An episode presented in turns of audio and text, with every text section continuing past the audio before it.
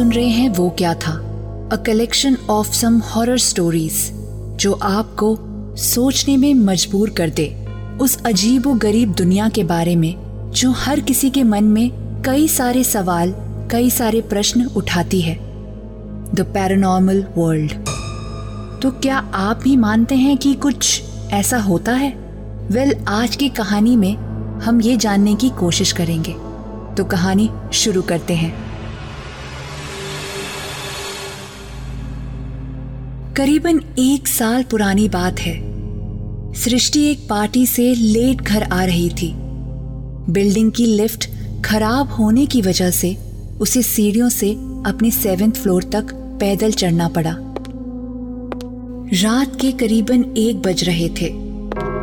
इसलिए पूरी बिल्डिंग में सृष्टि की हील्स की आवाज़ के अलावा कुछ सुनाई नहीं दे रहा था। एकदम सन्नाटा था। जैसे ही वो फोर्थ फ्लोर पे पहुँची, अचानक से उसे एक बच्चे की आवाज़ सुनाई दी। कोई बच्चा रात को एक बजे, मानो जैसे बॉल से खेल रहा हो। पर इससे पहले वो कुछ और सोचती। सृष्टि के पास उस बच्चे की बॉल टप्पा खाती हुई पैरों के पास आके रुक गई। जैसे ही उसने बॉल उठाई उस बच्चे की आवाज़ भी आना बंद हो गई। जब वो फिफ्थ फ्लोर पे पहुँची तो उसे वहाँ बंद दरवाजों के अलावा और कुछ नहीं दिखा। फ्लोर पे ना कोई बच्चा था, ना कोई बड़ा, सिर्फ़ बंद दरवाजे थे। उसने ढूँढने की कोशिश करी, आवाज़ भी लगाई, पर रात को इस तरह आवाज़ देना भी उसने ठीक नहीं समझा। और वैसे भी कोई फ़ायदा नहीं था। ना वहाँ पे कोई बच्चा था, ना वहाँ पे कोई आवाज़ थी। एकदम सन्नाटा था, एक अजीब सा सन्नाटा। उसने बॉल अपने पास रख ली, सोचा उसे वो कल गार्ड को दे देगी, और वो बच्चा इसे ले जाएगा। अब सृष्टि घर पे थी।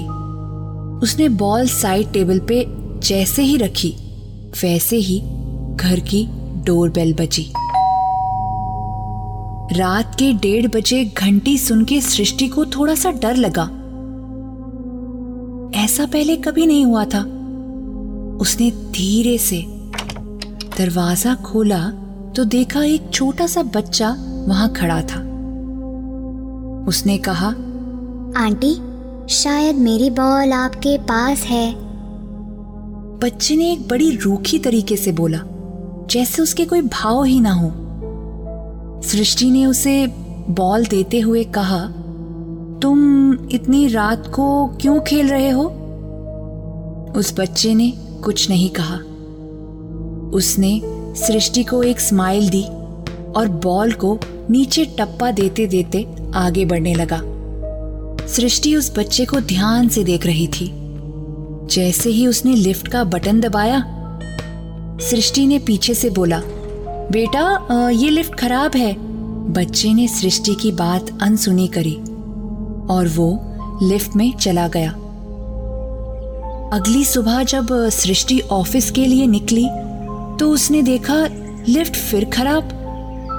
उसने सेवन फ्लोर नीचे उतर के गार्ड से पूछा, भैया, ये लिफ्ट कल रात को सही हो गई थी? अब फिर खराब हो गई? गार्ड ने बोला, मैडम लिफ्ट तो दो दिन से खराब है। सृष्टि ने बोला पर मैंने तो उसे ठीक देखा था। कल रात को ही वो बच्चा। इसके बाद सृष्टि ने जो सुना उसके बाद वो लिफ्ट से या सीढ़ियों से कभी अकेले घर नहीं गई। गार्ड ने बोला मैडम आप तो शायद दो दिन बाद घर आ रहे हो। लगता है आपको पता नहीं। वो फिफ्थ फ्लोर वाले शर्मा जी का चार साल का लड़का था ना, उसकी बालकनी से बॉल गिर गई। वो बिन बताए लिफ्ट में उसे लेने चला गया। तभी लाइट चली गई और वो बेचारा डर के मारे इसी लिफ्ट में फंस के बेचारा बच नहीं पाया। सृष्टि के कानों में गार्ड की कही बातें, उसके जीवन में एक प्रश्न छोड़ गई। कि उससे एक दिन पहले रात को उसके घर जो बॉल लेने आया था, अगर वो बच्चा मर गया है तो उस रात वो क्या था?